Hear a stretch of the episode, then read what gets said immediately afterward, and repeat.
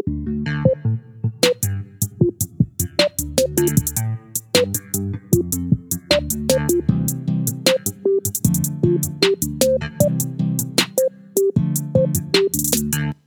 and welcome to episode 52 of the Figure Podcast. Each episode, we figure out people, numbers, and images of the past, present, and future. So I'm going to just go right in. And let's begin, Shah, with your recommendations of January. Yeah, got loads of recommendations. I'm very happy that January is almost over. We are getting through this day by day. So, first one is a TED talk by Tim Ferriss that I think you will absolutely love, especially okay, I've got my pen. uh, because it is around Stoicism, which we've talked about previously on the podcast, and he's reiterating the what it is fundamentally at its core, rather than what we perceive it as quite often, which is this not having any emotion, like stiff upper lip kind of thing, which is what I always think of when he talks about when anyone talks about stoicism. And he takes it back to the root of the word, which is actually around porch. Did you know this? No. So yeah, this is that's where the word comes from. It's around these conversations that you have with people on your porch and like observing the world going by. I love that. I know. The TED Talk is only 13 minutes and it's around fear setting as opposed to goal setting. And it's just very, very interesting to examine what you can control, what you can't control, and then just identifying it, writing it down, thinking about it critically. And it's just really interesting exercise to do, especially right now. And We have plenty of time to sit down and write about things. Very much recommend it. What I like about Stoicism is it's very much the core is sort of observing what you see and looking at the world for what it is. And that's almost perfect to say that at the beginning of this episode because I'm someone who personally that gets so hyped in terms of hyperbole and this person is this and I feel this way. And actually, what Stoicism does, it takes it back and just goes, okay, what is actually going on here? What are the facts? What can I control? What can't I control? And to not make something more or less than it is. Absolutely. So that's really good TED Talk. Podcast wise, I've actually been listening to a lot of music recently and I've been really enjoying it. I've been going through, Apple keeps on telling me off because my headphone volume is too loud. it's so patronizing. Um, I go for long walks, listen to my music, and albums on repeat are all by Saint Raymond, who's great, Bears Den got back into Mumford and Sons after quite a few years. That's always uplifting. Um, I can link the playlist if that's not too presumption. Definitely. I know that I can speak for many listeners, and that linking playlist is always very valuable. uh, and then podcasts. So I haven't listened to very many, but fortunately with Fi and Jane, I've been enjoying the occasional dip into. And especially now that we don't have Jane Garvey on Women's Hour anymore, it's lovely to get your fix of Jane um, along with Fi Glover, who's her co host. And they are just absolutely hilarious. And it really reminds me of calling a kind of favorite aunt or godmother. And then you just have them chit chatting away in your ear and just making brilliant observations and it's just very comforting and lovely. And then the other one is something that I've been editing for my dad. It's called Imaginal Inspirations and it's with transformative leaders, thinkers, philosophers, professors and I interview him for the last episode, which will be coming up. I mean, the reason it's called Imaginal is because these are the cells that transform a caterpillar into a butterfly. Oh, yeah. I love that. I didn't um, know that that's what they were called. Mm, I mean, most of the people interviewed are in their 60s or 70s, sometimes 80s. And it's just really interesting to have those conversations of someone looking back on their life and then reflecting on it. How about you? Well, I um, have some slightly more mainstream podcast recommendations, which is fine as well, even though that was an extremely thoughtful and intellectual uh, opening for recommendation section. Um, so, kicking off, I discovered a podcast called Literally, presented by Rob Lowe. And uh, Rob Lowe is an actor. Apparently, he was Harry Styles of his day. to hear, Love that. Yeah, to hear Harry Styles referenced uh, in that regard. And apparently, so he was he's also a recovering addict, and he talks a lot about his relationship with his wife. I think they've been married over 30 years.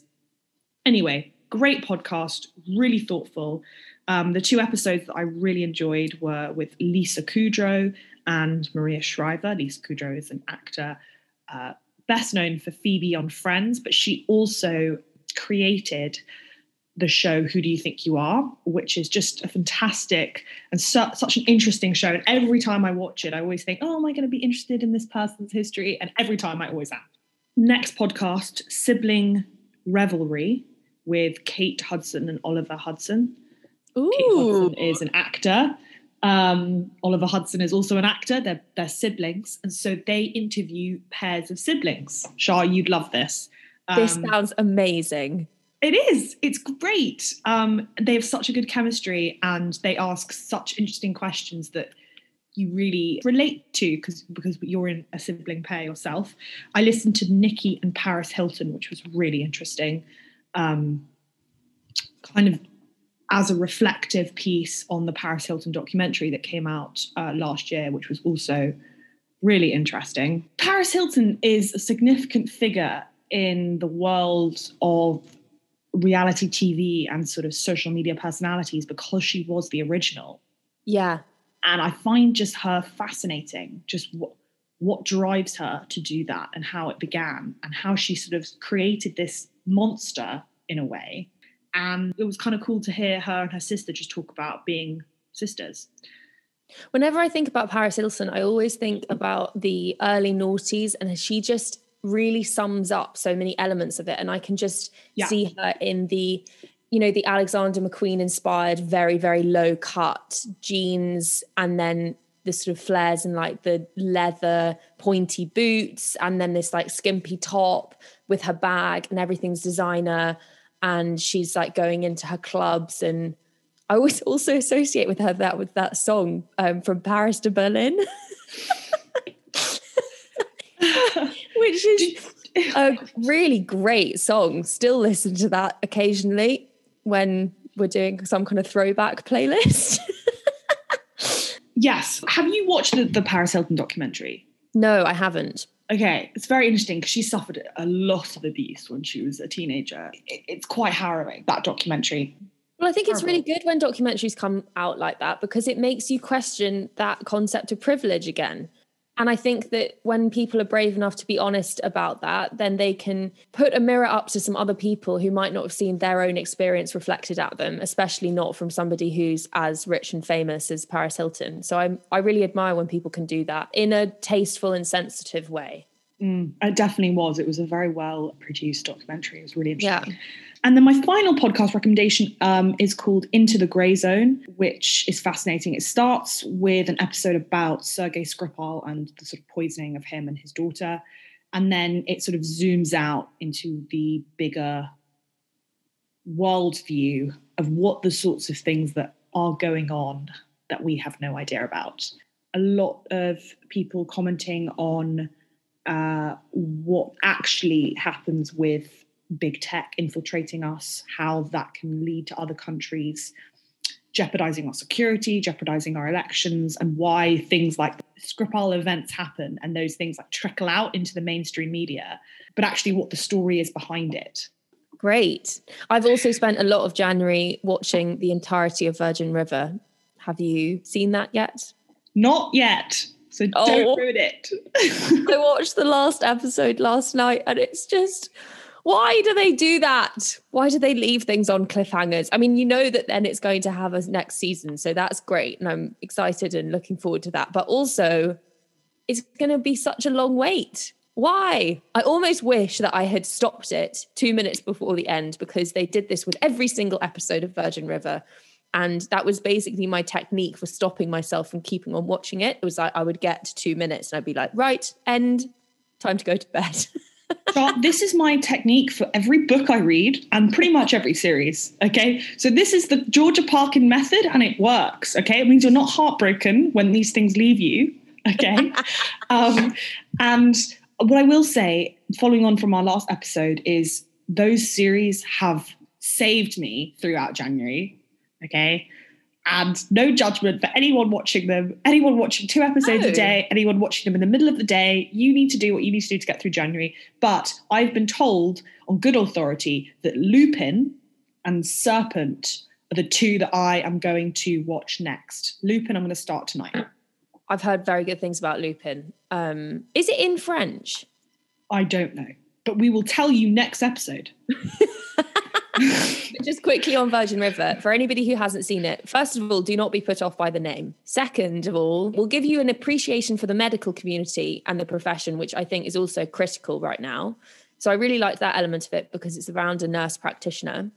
And then I thought it was such an interesting examination of guilt, grief, community, chosen family. And it really went in deep. And you know what I also loved about this is that in some, especially kind of like fast paced American reality TV show things like 90210 style, which I've been also watching, huge dramatic things will happen. And then they leave it behind and then they'll have it kind of flare up, but maybe in the next season.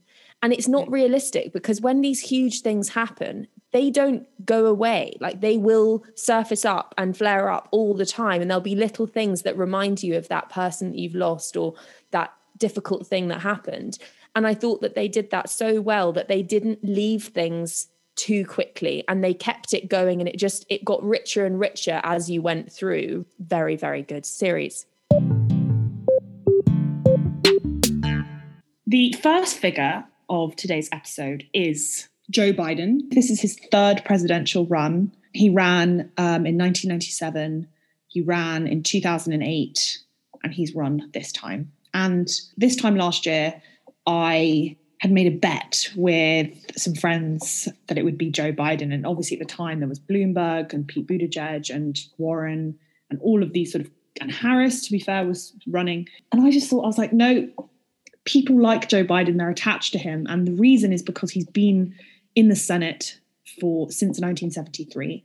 And he has this warmth about him that people feel a massive affinity to. And I think that comes from the intense loss that he's experienced in his life. His wife and one year old daughter died in a car crash that seriously injured his other two sons, Beau and Hunter. I think it was a week before Christmas, and he was just about to be sworn into the Senate and had to take I think a lot of convincing from other family members and colleagues to keep going. But he did. And he didn't move to Washington, D.C. Crucially, I think so many people put this as part of his story in that he came home for dinner every night and knew everyone on the Amtrak service, every conductor, every ticket collector by name, um, because he commuted every single day.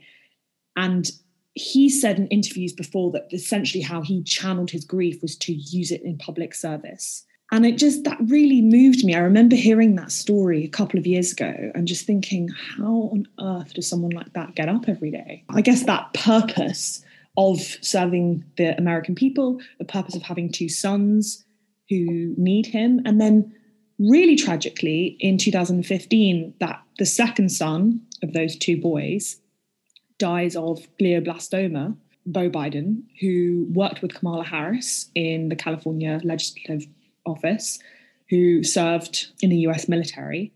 And that actually prevented Biden from running in the presidential race against Trump, which is what he had planned on doing. I think that intense grief is why he is such an empathetic person. And when you hear interviews with his grandchildren, they say, you know, he calls us every single day. And if we don't pick up, he sends a text. and I and when I hear that, I I hear two things. I hear one, you know, an incredibly close family and very proud grandfather. And then the other I hear scared of loss. But I think everyone can feel that warmth from him. Yeah, I agree. And I get the sense that he's always been a happy go lucky, empathetic, compassionate person. I think the way that he talks about his own grandparents and his own mother and father, and he references them constantly and is always passing on their advice to him to other people, which I absolutely love. Yeah. And I think that the grief and the loss has intensified and heightened what was already there. And then brought even more humanity compassion into his life because of the way that he was supported clearly by his own family and then mm-hmm. just what it's taught him, you know, that you can't take anything for granted. And it, it really brings into focus what matters, I think, when something like that, such a huge tragedy times two happens. And I think that you also get this sense that he is a very humble person. And what I absolutely love in that um, Meghan McCain video that you sent me, thank you so much. So this we'll is link when, it because you want to watch it. It's very, very good. It really is. And it's when Meghan McCain has recently found out that her dad, John, who was a very good friend of Joe Biden's, um, has been diagnosed with the same condition that Beau died of. And what well firstly what i love is that joe biden goes over to her as soon as she is upset he goes over he sits in the seat next to her which i don't think he was supposed to do and he just holds her hand and he keeps holding her hand throughout the entire interview. And it just even that just really really moved me because this is what we need in our world leaders regardless of what anything else. Like we just need them to be there listening supportive of people. And and he just talks about the the legacy of Beau and how he he was parented by them in a way. Like he found that by the time they were 13 14 hunter and Beau that he was learning so much from them and he was so in awe and i love parents who can recognize that and say that and talk about it because so often adults have this like i'm better i'm right and you don't know anything. And he doesn't do that at all. Like he's so open and willing to learn from other people and then carry on. So just talking about that video as a whole, I think what it really sums up, and it relates to his inauguration speech as well, is where his values come from, who he is as a person, what matters to him. And for me, this matters so much, especially right now, because we've had such a time of just no values at all and like terrible representation of what that person stands for who will openly criticize someone who's disabled and say disgusting things like grab them by the pussy like it's just so mm. Disgusting and like stomach churning and then i think that there's this like deficit that he's trying to make up for and that's why he's really running on person like not personality and values and and it's like a mm. sermon like quality of when he talks much more than mm-hmm. a politician who's talking about policies and i always remember when trump was elected and meryl streep did an amazing speech at i think it was the oscars or the golden globes i can't remember which one it was and she talks about how whoever that is at the top so to speak their values trickle down because they tell people what is okay to do. So when you have somebody who has that much misogyny and that much disrespect for people with disabilities openly talking about it, that tells everybody else that that's okay. And so that is what I am so relieved is changing with this election and inauguration. And he's certainly not perfect. Like, I'm not saying that whatsoever. But the fact that he talks about the soul of the country, he talks about love, courage, and hope and compassion, I feel very lifted in this leader. I completely agree with you that we need, in someone in that office of the United States president, someone who is going to be dignified and you almost want just like a very respectful, respectable headmaster who you just know is going to say the right thing at the right time. Um, yeah. But then the problem with that, I guess, is they can say the right thing and they can they can be as as peaceful as they like but then if there are policies that people disagree with then that's an issue you know obama is one of the best orators of all time but you know we there was many many parts of his foreign policy that people disagreed with. I remember at university there was a petition going around when the when the us were bombing syria and hundreds of thousands of um, innocent people were dying. You know that was that was an obama legislation. We don't criticize obama for that sort of thing in the same way that we scrutinize trump for absolutely everything that he does. So i think there's definitely a double standard there so I'm I'm keeping that as a caveat because I definitely think it's good to be presidential, but it's not. Um, mm. But it is a relief to to feel like we've got someone who's just kind of yes. and not so that, scary. that actually brings me to one of my favorite Maya Angelou quotes, which is people will forget what you said, people will forget what you did, but people will never forget how you made them feel.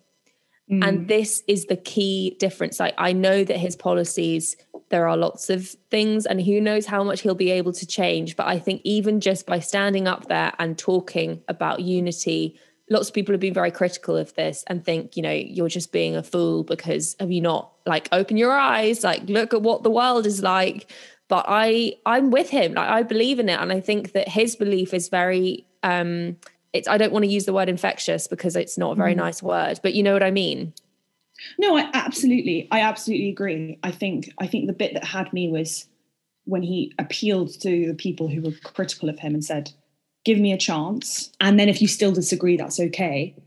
I can see the criticism of expecting unity, given this year in particular has driven that unity so far apart. And I do actually feel like Joe Biden is of the Democratic Party someone who is actually incredibly measured. I don't feel like he's an extremist on in any kind of issue. But what this year I think brought to the surface was why Trump was so popular. And I'm I'm aware I'm quoting Sam Harris here, which is, you know, we have a huge movement about saying the right thing, being the right thing. I guess the term is quite like extreme wokeism for and a lot of people. culture on the flip side. Absolutely. And Trump was stood there and said, hey, no, absolutely not. We I will not disavow anyone who wants to question anything because America is about freedom of speech and we should be able to ask questions and we should be able to say what we want and do what we want. And that is how he appealed to that subsect of the population. And that's why he will continue to have a following because the more that we have big tech controlling what we can or can't say, the more that Trump will be given oxygen. Um, because what he represents is almost the anti that. Yeah. Um, Biden's got an interesting task here of, of managing that and then managing people in his party who want him to be far more um, extreme uh, left because yeah. he's going to be he's going to have to really contend with that. Yeah.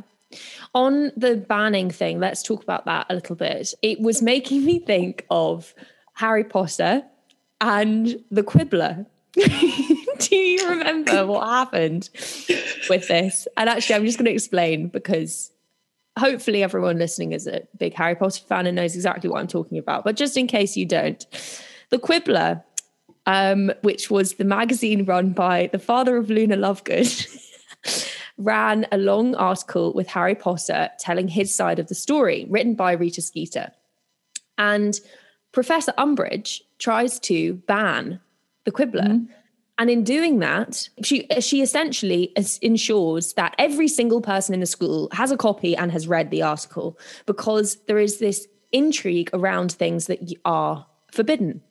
And so I think that it's really interesting to talk about the social media platforms and their approach to Trump and banning him because that is drawing attention to it in a huge, huge way.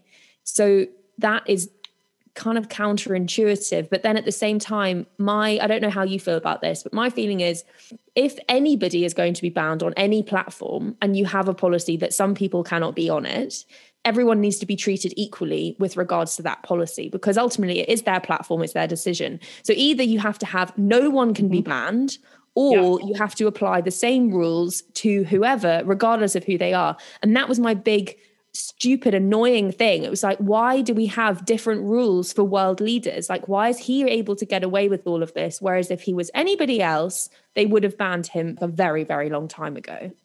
What well, would thoughts? they? I don't think I don't know if they would because I don't think things that he said on Twitter before this they were able to link directly to an act of violence. I completely agree with you that we need to have the same standards for everybody because you're right, it's their decision. And we need to have the same standards for people who want to attack the police, who want to kill cops or whatever it is that there's there's huge amounts of violence on that side of things as well mm-hmm. which is completely unacceptable and, and the most thickening amount of systemic racism this is just it's so awful to look mm-hmm. at the comparisons of like black lives matter pro- protests you know like why are we using this the language is just awful it's like we've mm-hmm. got these people we have loads of white people go to the Capitol and it's, you know, mob and it's protesters, but then change the the skin tone, the background, and they'd be described as terrorists. And it's just so wrong. And we need to look very, very critically at how things are reported and the lens through which people are looking at things. Mm-hmm. It's disgusting. Yeah, no, absolutely. Um, and it meant that I guess that I, I don't know what's going to happen in terms of the future of Twitter and Instagram in, in regards to Trump. My personal opinion is it makes me feel very, very uncomfortable that he's been banned for life. He can come up in another way, um, and he will come up in another way. And all you're doing is uh, firing up the beast, as it were, I don't even want to refer to Trump as that, but, but that's what they're doing. They're literally giving him so much. I mean, if he wanted to rerun in four years' time, so if he doesn't get put in jail, which he probably should go, he's going to use that in his campaign. He's going to say, literally, look at all these left wing, um, authoritarian, big tech. They all tried to ban me. They're all trying to do this. They're going to come for you next. Ideal. So I would say to the CEO of Twitter, really, you need to think about that if you want Trump to go away, I don't think that's the answer. Can I just pick up on your point of um, Beast and Monster? Because a, yeah. an episode that I really want yeah. everybody. Yeah. That's why I stopped myself. Because Brene Brown um, was like, I'm not going to refer to Trump as a, a Cheeto in chief or whatever it was. Yeah. This is an episode by Brene Brown on Unlocking Us, and it's around accountability and dehumanization. And it is absolutely mm-hmm. fascinating mm. and critical and fundamental to understand of why we cannot fight like with like. If we have people like Trump up there mm. describing women as dogs and using all sorts of horrible names for people, we then can't come back and describe him as a pig or a beast or a monster. Calling right. people names, it's then it's basically, and it's the same with the authoritarian thing. If we're scared of something being controlling and authoritarian, we then can't cancel out the other people. I don't know if I'm explaining this right, but Ben Shapiro, another podcast yeah, no, bringing it on, 100%, is talking about this and how we have almost silently, we've got people who are extreme left cancelling people who are using their freedom of speech. And I obviously would love everybody to be kind, but we can't have like some rules for some people and some rules for other people.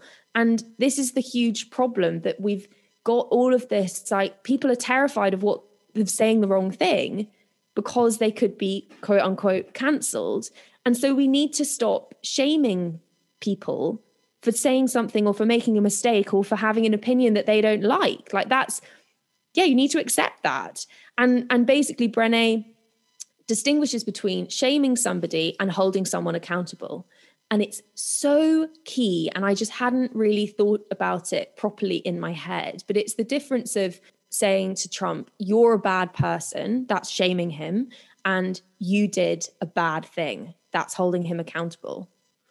That's making it very simplistic. She does a much better job than me of explaining it. But yeah. No, that is a perfect and it, but shaming people is probably one of the biggest factors in him of being elected because all those people that are shamed for their views, for their opinions, and I used to do this myself, so I, am not at all judging people for doing this, but it makes my blood boil when people are like, oh, these Republican people in middle America all vote for Trump because of one thing. It's like, no, we cannot assume and make blanket statements about undereducated, uh, working class white people. How derogatory is that? That's the same as like saying all black people do do this or all latino people do this. And only the elite are kind of looked at as having nuanced views. Everyone has nuanced views. And trump got more votes from the um, ethnic minority population than he did last time.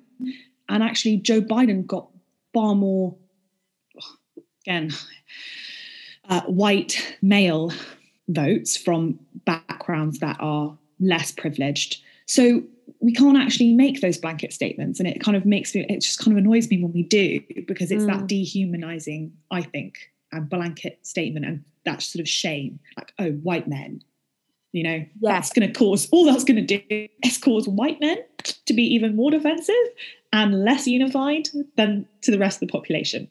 Um, or very dangerously unified against everybody else, which is exactly 100%. what we want to avoid. The Daily had a great episode on, uh, well, they have many great episodes on the whole covering of the Capitol and inauguration. But their big question on his inauguration speech was what is he talking about with unity? Is he talking about unity against people who are domestic terrorists, etc.? Or is he talking about unity with everyone? And I think it's going to be interesting to see. I don't think we know the answer yet. I think that he's um, also sort of working that out himself to a certain extent, but really, really interesting to see how that plays out. And it was a great discussion, really good breakdown of his entire speech. I'd really recommend it. We'll, we'll link it. I did love that episode as well. I also wanted to run some fun facts past you about inaugurations. Yes. So the first inauguration took place in 1789, which was George Washington. And inaugurations, I guess, have evolved over the years. So the first one took place in New York, which was the country's capital at the time. Um, the next one took place in Philadelphia, um, because that was the country's capital. So I believe the first presidential inauguration that happened in Washington, D.C. was in 1801. That one was quite a contentious inauguration because the Federalists were passing power over to the Democrats.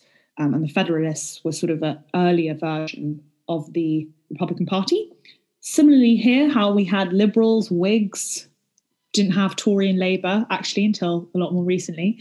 And it's the first time in 152 years that a sitting president has not attended the inauguration of the president elect. The last time is that Thomas Jefferson in 1869 didn't turn up to his inauguration after a very bitter election campaign. So there is precedent for this.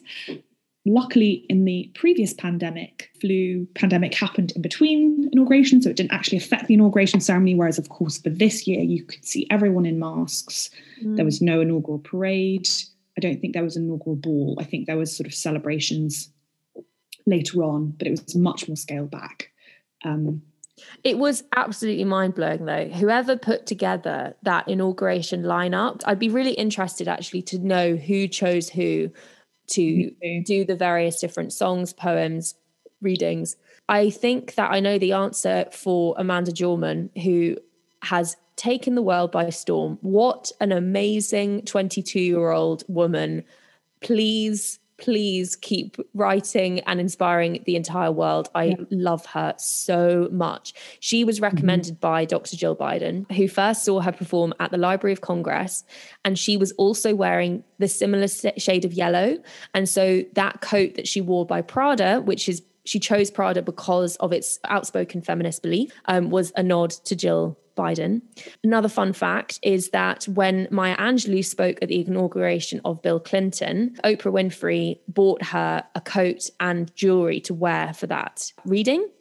Mm. And so when Oprah Winfrey, who's a big fan of Amanda's, found out that she was going to be the person reading the poem and writing the poem as well. She wanted to continue the tradition. And so she bought her a Chanel coat, gold hoop earrings by Nikos Koulis, and an of rare origin ring. And on the day, she wore, I think, the earring in the ring, and another ring, or it might have been the same one, was a caged bird, which is to symbolize I Know Why the Caged Bird Sings by Maya Angelou, which I'm currently reading. And is very heavy but incredibly beautifully written. I love that Dr. Biden chose Amanda to make to do that reading because she is obviously an educator.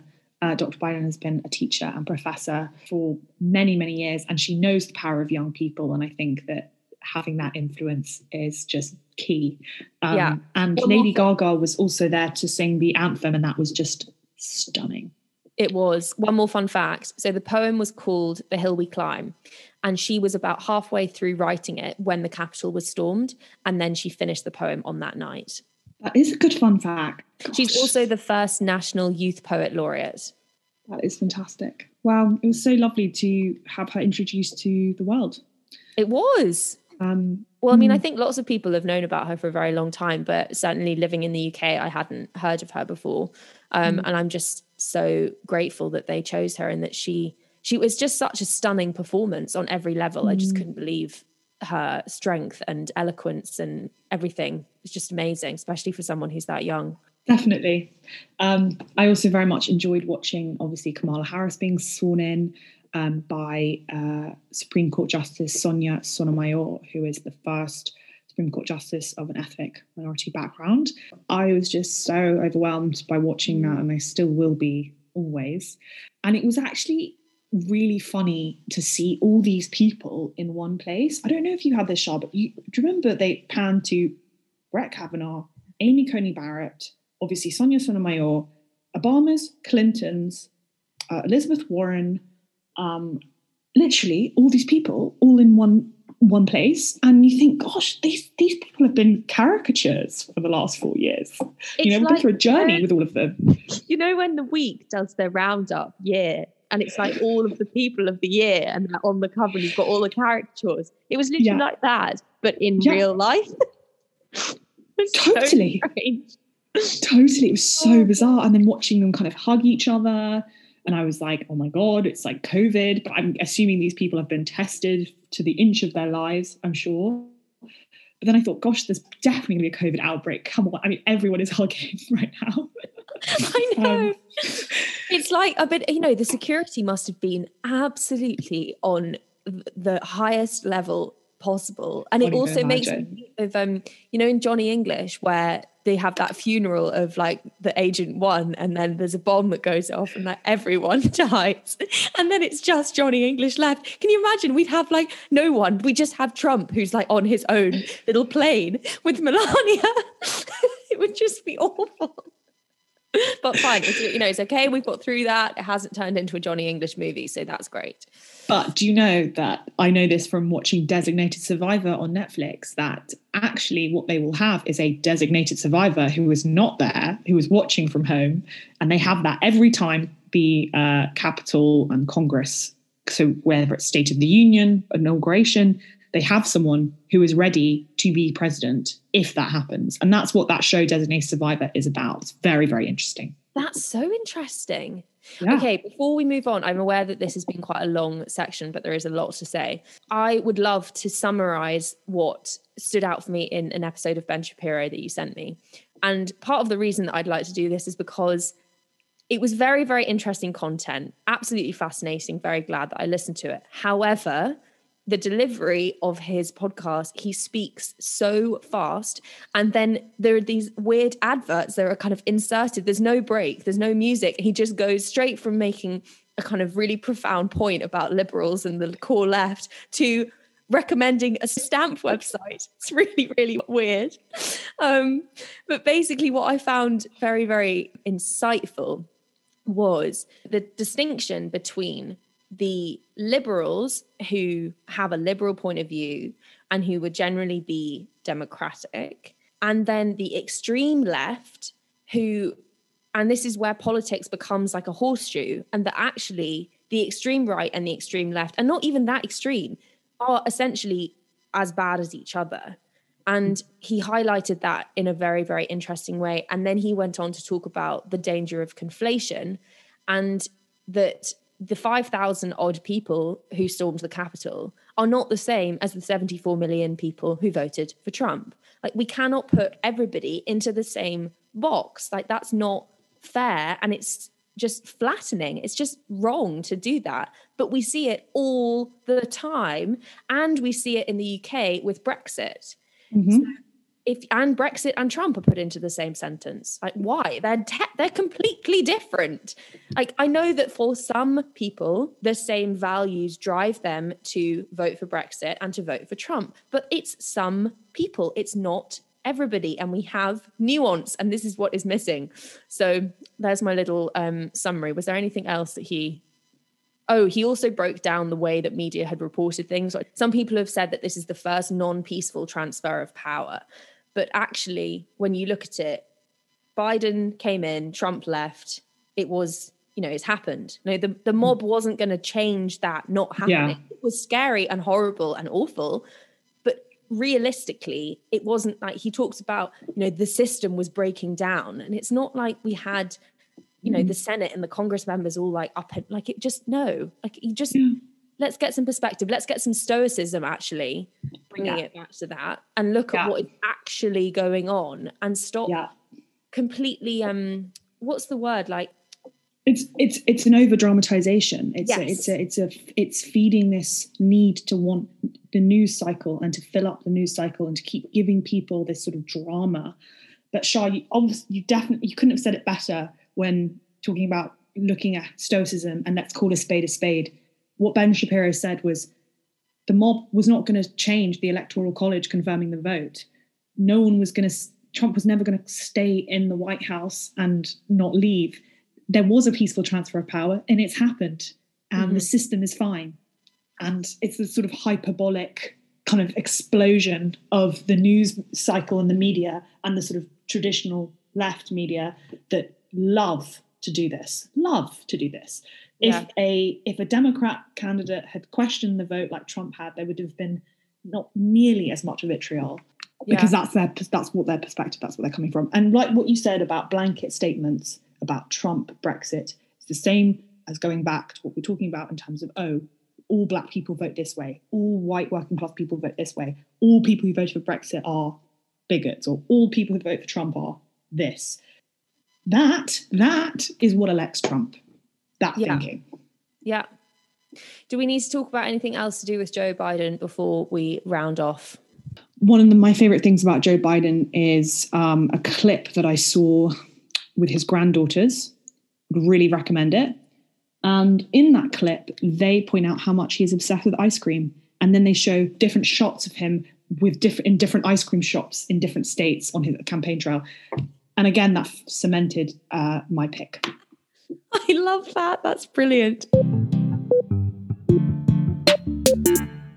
The second figure that we're going to talk about today is that in the Netflix series Bridgerton, 7,500 pieces of costume were used, all completely unique, made by a team of 238 people, led by Ellen Mirojnick. Apologies if I've said her name wrong. She has a wealth of experience. She's 71 years old and she is known for her work on The Greatest Showman and many others. She's won a whole load of awards in her lifetime for her incredible costumes. And then, then just breaking down one more fun fact is that Phoebe Dynevor, who plays the main character of Daphne, had 104 dresses in eight episodes. It's like she's basically in a new dress every single scene. It's extraordinary and so luxurious this whole program i absolutely loved it it was so entertaining I also found out that she made those pieces in five months, which is a really short amount of time. yeah Um, each one was bespoke, and I was watching a few videos on the different sort of characters and the Bridgerton family. It's very sort of muted and pastels, and obviously the Featheringtons. It's extremely bright and in your face. And I guess whenever we talk about costumes, I always just focus on the female costumes. I never really look at the. To be honest, the men could literally be wearing the same thing, and I wouldn't know. And um, but I did take time to like look back at the Duke's outfits and Anthony's outfits, and it's just beautiful. There's the jackets and just that whole era was very interesting. There was a lot of people talked about the Regency period as a sort of mini Renaissance, and there was a lot that was going on at the time in terms of fine art um, and architecture. And there was a lot, a lot of social and political change. Um, this was just on the eve of the abolition of slavery, which came in under William IV. And sort of interesting thinking about that in the context of what you're watching because it's so entertaining. And obviously, this is a fictional retelling and it's incredibly funny and witty.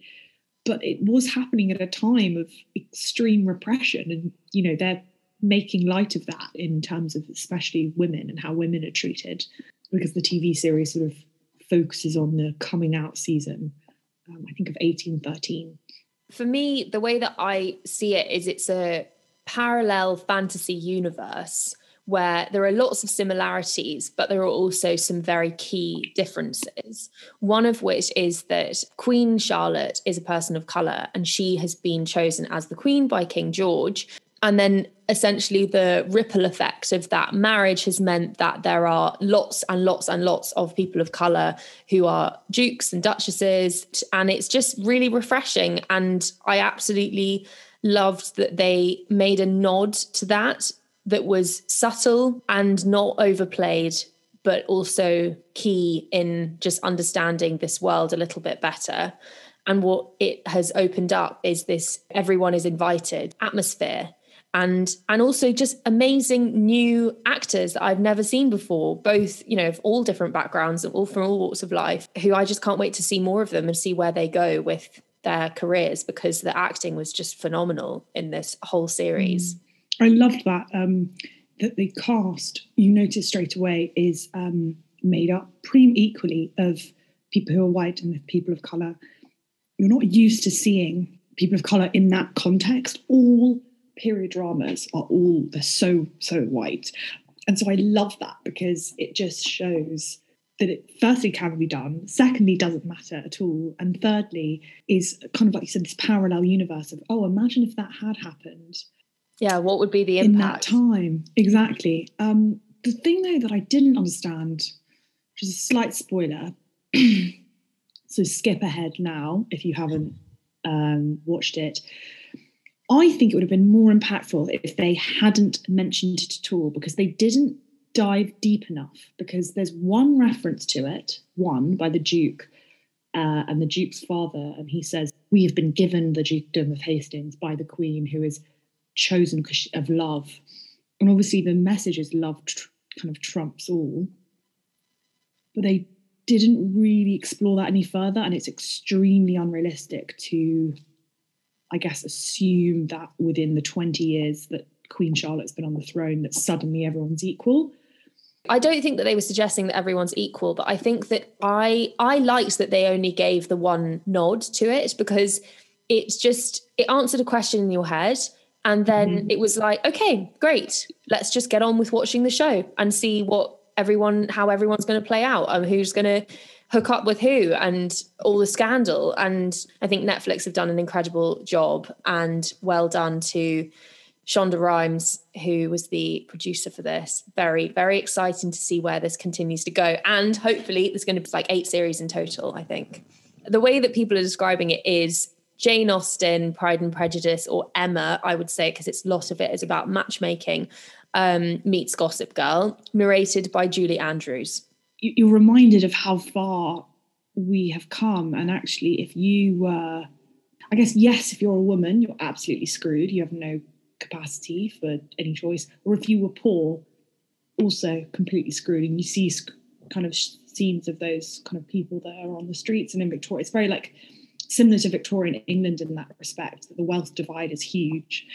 George III was a very famous king because he had bipolar and schizophrenia, which obviously was not diagnosed then. Um, he was just known as mad, which is why the Regency era is called the Regency era because he was incapable of being king.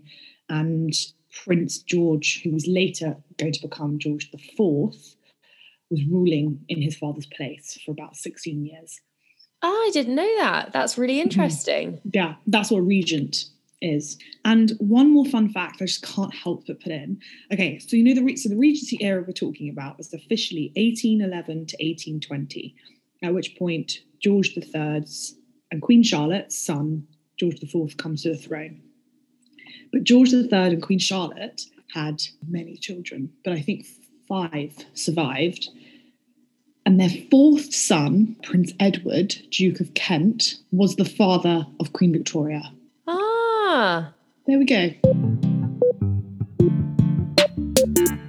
The third figure today is a painting by John Henry Lorimer, who was my great great uncle, and who is the artist that I am currently curating an exhibition for, the first one that he will ever have had.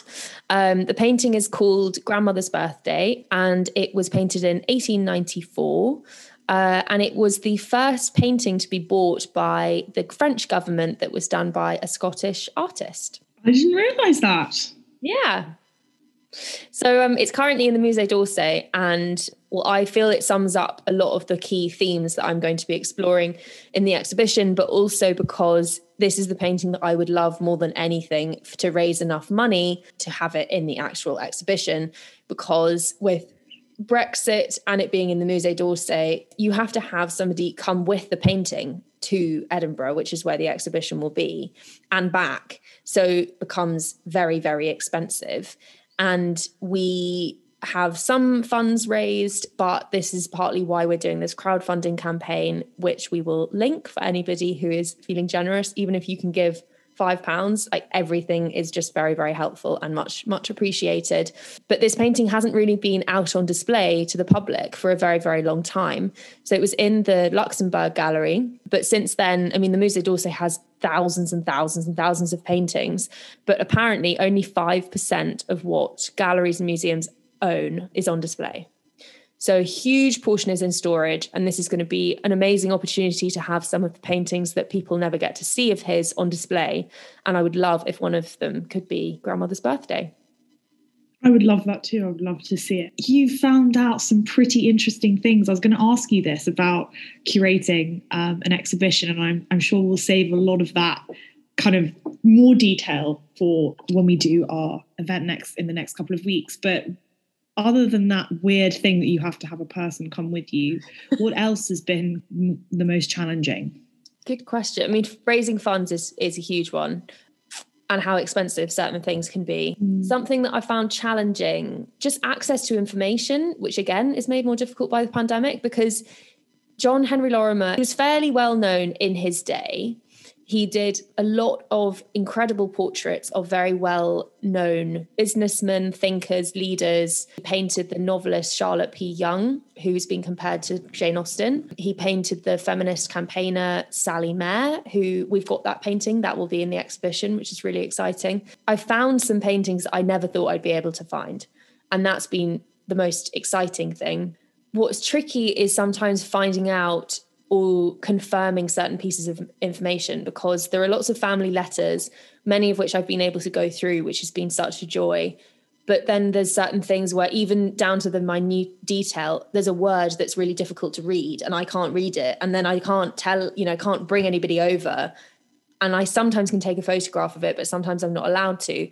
So that's quite tricky. And then um, different dates on stuff, sometimes you don't know John Henry was one of six, and he his sisters mattered a huge amount to him, and they feature in the paintings a lot. We don't know when two of the sisters died. It's really bizarre. Like, why that's such mm. a sort of commonplace piece of knowledge that you take for granted when you're looking at historical figures, but we I don't have anything. So if they died in Scotland, they would hopefully be on some kind of register, but then they might not have been because Hannah Lorimer was married to a man called Sir Everard im Thurn. He was the governor of Fiji. And so she lived in Fiji and in what was called Ceylon, it's now called Sri Lanka she met him in British Guyana, which is where the husband um, of Alice was governor. They could have died somewhere not in Scotland. So I just, I've got no idea. We'll see. Wait. Gosh, how interesting. With significance to this painting in particular, why did you choose that for this episode? So the way that the exhibition is structured, um, I kind of see it like a pyramid that at the bottom and the first room we have light and for me, everything was about light. So that's the first one. Then we go a bit narrower and it's about identity.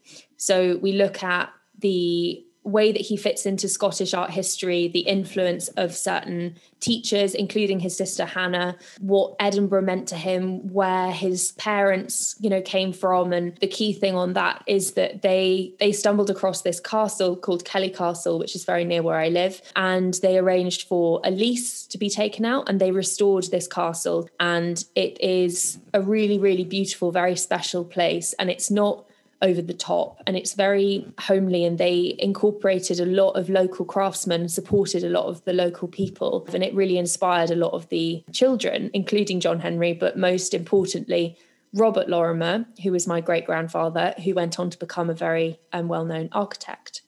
So that's the second theme uh, of identity. Then we have um, family. That was absolutely key for john henry and he painted a lot of his family members um, his early portraits were all of them, really. And then in later life, he would use moments from his sister's life.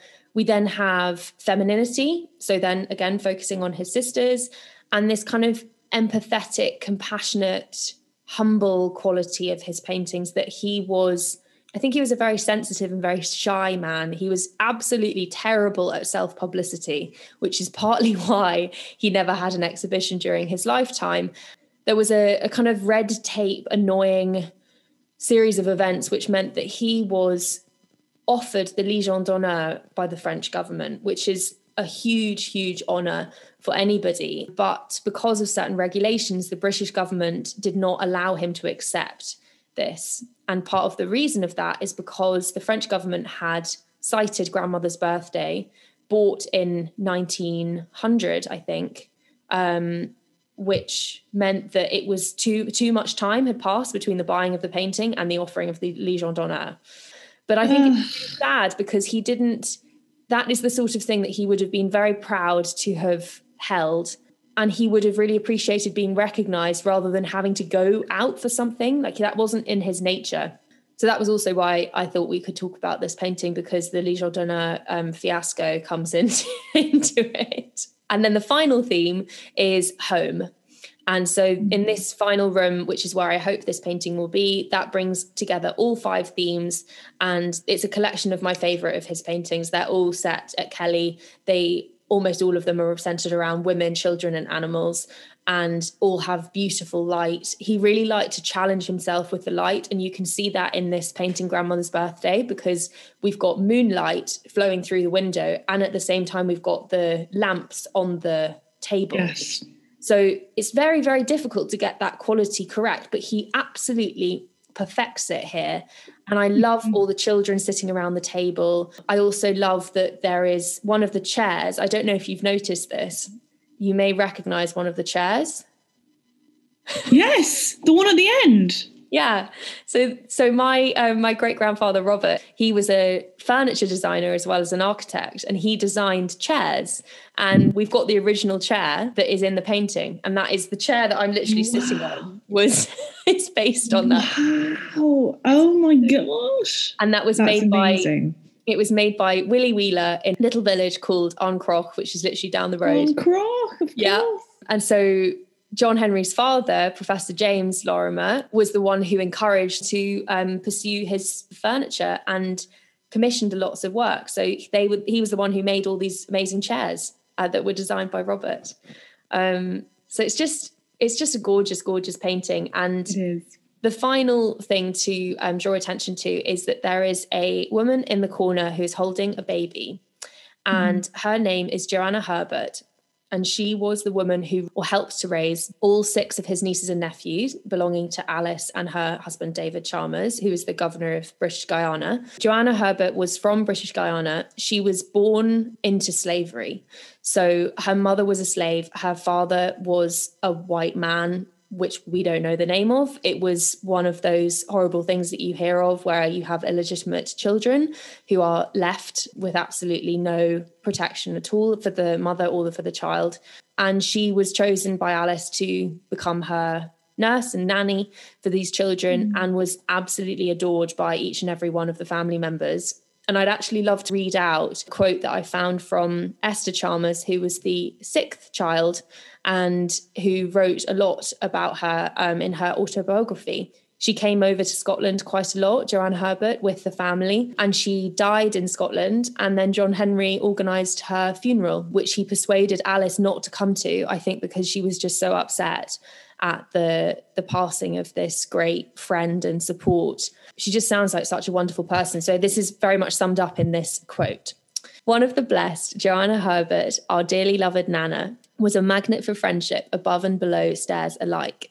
On her many Atlantic crossings, the stewards were her friends before ever the ship weighed anchor, their pantries hers for the needs of the current baby, nor did the anguish of seasickness ever make her neglect her charges.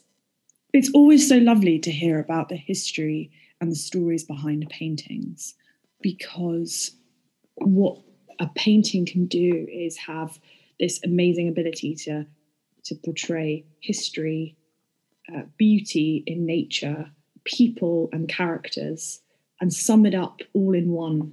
And there's just you, there's just so much that you can talk about and analyze within just one picture. And what I love about this painting in particular is just that feeling of kind of lovely chaos when you've got loads of siblings and family members um, and children around the table, which is always kind of something that I definitely long for. I know that you share the same sentiment, Char. yeah. um, and one day when our children are very young, I'm sure that, that chaos will be around a Christmas table um, in some in some form. Yeah, bring it um, on. absolutely. Let's try and have nine children between us, okay? we can uh, take our own version of that photo. so, yeah, and I think it just it creates a warmth um, when you're looking at it in combination with how Healy's portrayed that light, which is beautiful. Mm. No, I, I completely agree. And I think that art for me is all about storytelling. And that is exactly what I want to do throughout this entire exhibition. So, just to give you a little bit more information about it, it opens on the 6th of November this year at the City Arts Centre in Edinburgh. It's called Reflections The Light and Life of John Henry Lorimer. And if you'd like to find out a little bit more about it, Georgia and I are going to be doing an online virtual tour and we'll be taking questions from the audience. Georgia will be adding her own questions um, and just walking you through the vision for the the exhibition. And the tickets are available now. They cost 10 pounds and all of that money goes towards the crowdfunding campaign to make the exhibition as big and bold and beautiful as it can be do I normally say? Oh, yes. Thank you for listening to this month's episode of the Figure Podcast. As always, you can find us on Instagram at Figure Podcast, um, which will include all of the images that support today's episode.